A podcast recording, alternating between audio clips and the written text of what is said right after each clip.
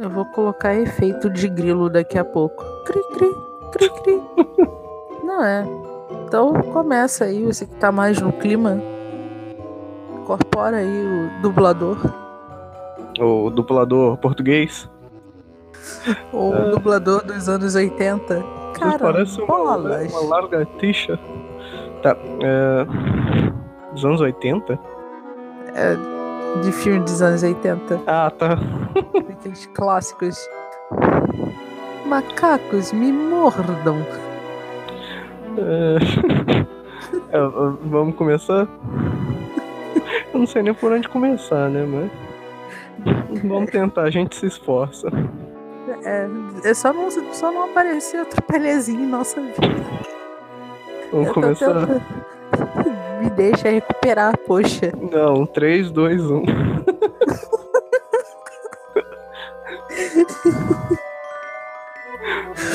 É melhor?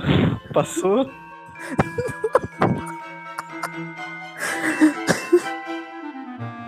Vamos lá, 3, 2, 1.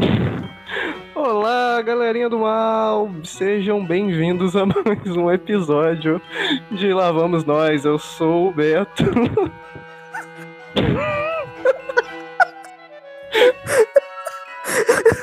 E essa que está morrendo é a Bia. E nós vamos falar de traduções e dublagens. É, bem feitas, mal feitas. Enfim, a gente tinha uma proposta quando a gente fez o projeto inicial para esse episódio, mas provavelmente a gente vai fugir é, desse, desse, desse debate um pouco. E o que, o que vier é lucro, tá bom? Então nos perdoe se ficar alguma coisa muito zoada. E olhe meu pato. Bia, o que, que você tem a falar sobre traduções e dublagens para o episódio de hoje de Lá Vamos Nós? Bom, que tem potencial para ser algo muito bom ou muito tenso. Como o caso de, alguns, de algumas traduções e dublagens que nós encontramos, né, para esse episódio. É... E você, que, qual é a sua expectativa? Esse, esse é todo o raciocínio que você consegue ter rindo. Deu bloco aí. Sim. pra quem não viu, pro, provavelmente vai sair um episódio secreto aí de Lá Vamos Nós. E um dia vocês vão entender os motivos dessa, dessa piada. Dessas risadas. É, o, quando a gente pensou nisso, né? De, de falar sobre esse assunto, na verdade a gente tava querendo abordar a dificuldade de fazer um trabalho sério de tradução mas é, no, no momento que você faz a sua pesquisa, né, para o episódio, todo episódio tem que ter uma pesquisa, é, a gente se depara com situações que são, são estarrecedoras do mundo da dublagem. Na verdade, esse não vai ser um episódio para ridicularizar, né? O Brasil ele é reconhecidamente um dos, dos dos melhores lugares de, de, de, de qualidade de trabalho de dublação do, de dublação, de dublagem do mundo. dublação incrível, né? Também não, ele, não é muito reconhecido, é, ele é muito reconhecido pela, pela, pela qualidade de português que foi, Bia. Eu disse que faz parte esses neologismos como trabalho também de adaptação do tradutor, né? É, pois é, foi, foi pensado é, friamente calculado, né? Friamente. Palma palma, não, não criamos cânico, né? Já dizia Chapolin. Acho que esse é um bom exemplo, né? Que eu não tinha nem calculado. Falar de dublagem e falar de Chaves é, é, é, é o que marca a vida de muitas pessoas da nossa geração e de outras gerações, que é um exemplo clássico de, de, de, memória afetiva que a gente tem com dublagens. A dublagem de Chaves é fantástica e às vezes não passa a mesma a, a mesma o mesmo sentimento quando a gente escuta as piadas ou as vozes dos atores originais em espanhol. É, exatamente, o mesmo ocorre muito com com animações, né, animes principalmente, é, como o Yu Yu Hakusho, que é um dos maiores exemplos assim que eu consigo pensar de ótimo trabalho de dublagem e de adaptação também, né? é. de, de piadas, de gíria, de, de você transformar o, a essência, né, da animação para algo mais próximo da gente. Tipo, ah, se me derrubar é pênalti. E, é, são bons essas coisas, né? E até isso foi trazido também para o mangá, que recentemente eu comprei o, os mangás que estavam relançando, isso tem uns dois anos. E eu observei todo o trabalho também da editora, agora eu não lembro qual foi a editora que trouxe os mangás para cá, né? Para tradução. E eles seguiram mais ou menos a lógica do anime, na dublagem, as piadas e tal. E achei bastante interessante. É, você, já que... lembra? Ah, não, desculpa, relaxa, eu ia perguntar se você lembra de algum outro caso, assim, de adaptação, de tradução que você goste, assim, que você tenha mais contato. É, pois é, é já que a gente tá gastando, a gente tá queimando as nossas cartas de discussão séria e provavelmente a gente vai ter meia hora de, de, de palhaçada daqui pra frente, é, eu tenho sim, é, acho que a gente já conversou sobre isso e o trabalho da recentemente falecida tradutora é, e dubladora, dubladora não, tradutora dos livros de, de Harry Potter e Talvez se eu não tenha contado isso, eu sou um enorme fã de Harry Potter. E não é tão simples quanto parece, principalmente quando no, no idioma original do, da obra, no caso, a saga de Harry Potter, é criado todo um universo e esse universo ele se utiliza, obviamente, de expressões nativas. Por mais que a autora ou autor é, se valha de, de, de criar uma linguagem globalizada, certas obras não esperam que, que tenham esse sucesso todo, como aparentemente não foi o caso de Harry Potter quando foi lançado na década de 90. É, e aí está o brilhantismo de quem faz essa tradução, porque é, apesar de estar lidando com, com expectativas, né, a gente, você traduz, você, você, você descriptografa é, esse, essa obra para um outro idioma, no caso português, é, ter, teve-se o tino de que talvez aquele livro, que era Harry Potter e a, e a Pedra Filosofal, é, fosse um pouco mais, fosse ganhar mais espaço do que simplesmente um livro que ninguém ligaria. Então, desde o início, você vê é, com detalhes uma dedicação, um zelo com a tradução que você poderia não ver em, em outras obras. Então, a, a, tradução de Harry Potter marcou muito a minha infância em termos de livro. E, e, é, e, é, maravilhoso, porque muitas das coisas e as nomenclaturas não fazem parte do vocabulário, nem, nem em inglês, nem em idioma nenhuma. Então, quando você vai. Algumas coisas ficaram mais pesadas, outras coisas ficaram mais leves, mas quando você vai pegar uh, o termo original para abortado, que é o, o bruxo, o, que nasce de, de, magia, de, de família bruxa, mas sem magia, é, ficou abortado em o aborto em, em, português, o que é um, um, termo razoavelmente pesado, é porque em inglês é um termo que faz uma gíria de, que, de um fogo, de um fogo de artifício, né, fogos de artifício que não estoura ou que estoura e dá defeito meio que fazendo um trocadilho com o fato dele ser um mago que não solta feitiço. Então, a gente não tem essa palavra em português e foi criado um novo, um novo vocabulário em cima disso. Então, eu acho que esse trabalho de tradução é, é, é genial, assim, e tem que ser valorizado porque são profissionais que ficam ali nos bastidores, ninguém conhece. É, principalmente em livros, eu acho que em dublagem é, de animação, eles têm até um maior destaque, existe até uma comunidade maior de pessoas que seguem o trabalho dessas pessoas. É um pouco mais recente. Sim, sim. Não é sim. é tanto assim. E eu acho interessante que você falou na questão da, da escolha de palavras, da tradução.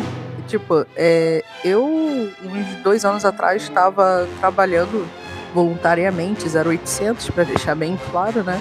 E um fansub fazendo tradução e adaptação de alguns animes. Tem muita coisa que você olha que é muito complicado de, de você fazer sem que você destrua a personalidade da personagem, né? Que não é simplesmente você pegar uma frase isolada e você traduzir. Tem todo um, um estudo por trás de você entender o que é aquela personagem, o que ela diria, como diria. E, e é muito interessante comparar, às vezes, livros, né? Que, que tenha traduções diferentes, edições diferentes, comparar a tradução principalmente livros mais, é, mais clássicos, né? Às vezes me chamava a atenção de pegar alguns livros de escritores russos e observar a diferença no, nos valores. Pensava assim, ah, mas por que essa edição é mais cara que a outra? E às vezes eu bati o olho na tradução, né, do texto e percebi que era justamente esse o problema. Na tradução do texto, que você nota que tem algumas traduções que são muito descuidadas e outras que você vê assim, ah, tem nota de rodapé, nota de tradução. E isso é muito interessante e corroborando que, com o que o Beto disse, é um grupo de pessoas assim, profissionais que não tem o seu trabalho reconhecido e deveríamos reconhecer mais é, essas pessoas pelo, pelo esforço, né? É, hoje em dia, você pegou bem, né? É que hoje em dia, dentro, pelo menos das animações, é, às vezes aparece até na capa do VHS, do DVD, não existe mais VHS, né? Vocês estão escutando ainda, nem saber o que é VHS. VHS é uma caixinha mágica que tem o filme dentro, sabe? Um troço imenso que empoeirava pra cacete. Que era é... colorido? Pois é mas azul, aparecia a cara do, dos dubladores, ainda aparece a cara dos dubladores em termos de animação. Teve até um, um debate interessante para quem acompanha a empresa Blizzard, que é famosa aí porque fez World of Warcraft, fez é, Hearthstone, Heroes of the Storm. É, essa empresa é, tá tendo um debate de que os, os deviants, né, os desenvolvedores e os os dubladores dos, dos personagens acabam é, ocupando o lugar de estrela dentro dos, dos eventos, BlizzCon, etc e tal. Em painéis enormes, então existe um movimento de valorização e até de estrelização, sei lá. Estrelismo, do... não? É, não, estrelismo vai parecer que é por parte do profissional, né? Eu não é, tô querendo verdade. dizer é. isso é bastante comum no Japão, principalmente. É mais, é mais tradicional no Japão. Eu lembro, tem até o termo em japonês para dublador, só que agora não me vem à mente. Que eu lembro quando eu tava pesquisando mais a fundo de uma série de jogos, assim, pra garotinha e tal, de romance, essas coisas assim, que de vez em quando eu gosto de jogar. Eles, eu descobri que é um jogo bastante popular. Caso interesse alguém, o nome é Angelic e ele, eu fiquei muito surpresa que esse tipo de jogo é, e dublagem também desses atores e tal tem eventos para eles, pessoas assim choram, gritam, quase se rasgam para vê-los. É um tipo de reconhecimento que eu nunca pensei que eu fosse ver para apenas, sabe, tipo, uma voz, sabe, de um personagem. É, aqui tem, todo, no... tem toda uma questão, assim, tem alguns, tem alguns dubladores aqui que tem um pouco esse status, né? Sim. Mas não chega a ser um grande evento como fosse, sei lá, um show só pra é, dubladores daquele jogo, dubladores daquele, é, daquela animação, dubladores daquele filme específico. Seria até meio surreal você imaginar um dublador sendo tratado, sei lá, como um popstar, sabe? É, aqui, aqui no Brasil tem, tem uma clara divisão, né? Eu tenho um ou outro conhecido dentro de, dessa música, de, dentro dessas músicas. Que música? Dentro dessa seara, é, você falou de popstar, sei lá. Dentro dessa seara de dublagem, né? Então existe umas castas em que certos dubladores são, são extremamente influentes dentro do mundo da dublagem e, e aí por isso que a gente reconhece eles, que é o caso do, do Baroli, que fez CDZ, que fez Cavalos Zodíacos, o, o dublador do Goku também. É, esses dubladores eles estão em outro nível, mas mesmo assim, igual a, a Bia falou, eu não consigo imaginar, tipo, um Rock in Rio de, de, dubladores e as pessoas. É lógico que eles têm o fã clube deles, mas não tem gente desmaiando para vê-los, sim fica oito horas numa fila para pegar um autógrafo, mas ninguém infarta na fila vai ficar não desmerecendo o trabalho dos caras. Pelo contrário, eu acho até um pouco over essa reação, mas o, o Japão é a terra do over, né? Mas, é, tipo, esses dubladores são marcam marcaram a minha infância e provavelmente marcaram de muito de vocês. A equipe que, que fez a dublagem de Scooby-Doo, por exemplo, que é icônica é, e muito Nossa. bem trabalhada.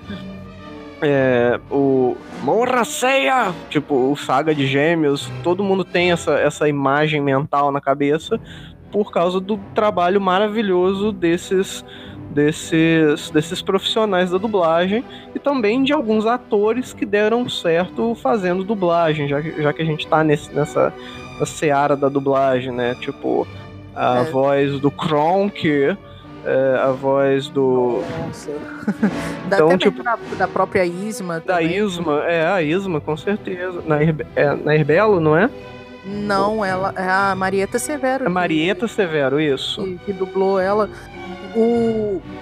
Eu, a nova onda do Imperador, assim, tipo, cara, eu acho um, uma das melhores animações assim, da Disney em questão de dublagem. Assim, a escolha de vozes e tudo mais fica muito divertido de assistir e de ouvir a, o filme todo com essas vozes. E olha que normalmente, tudo bem que são atores, então tem toda essa questão da atuação.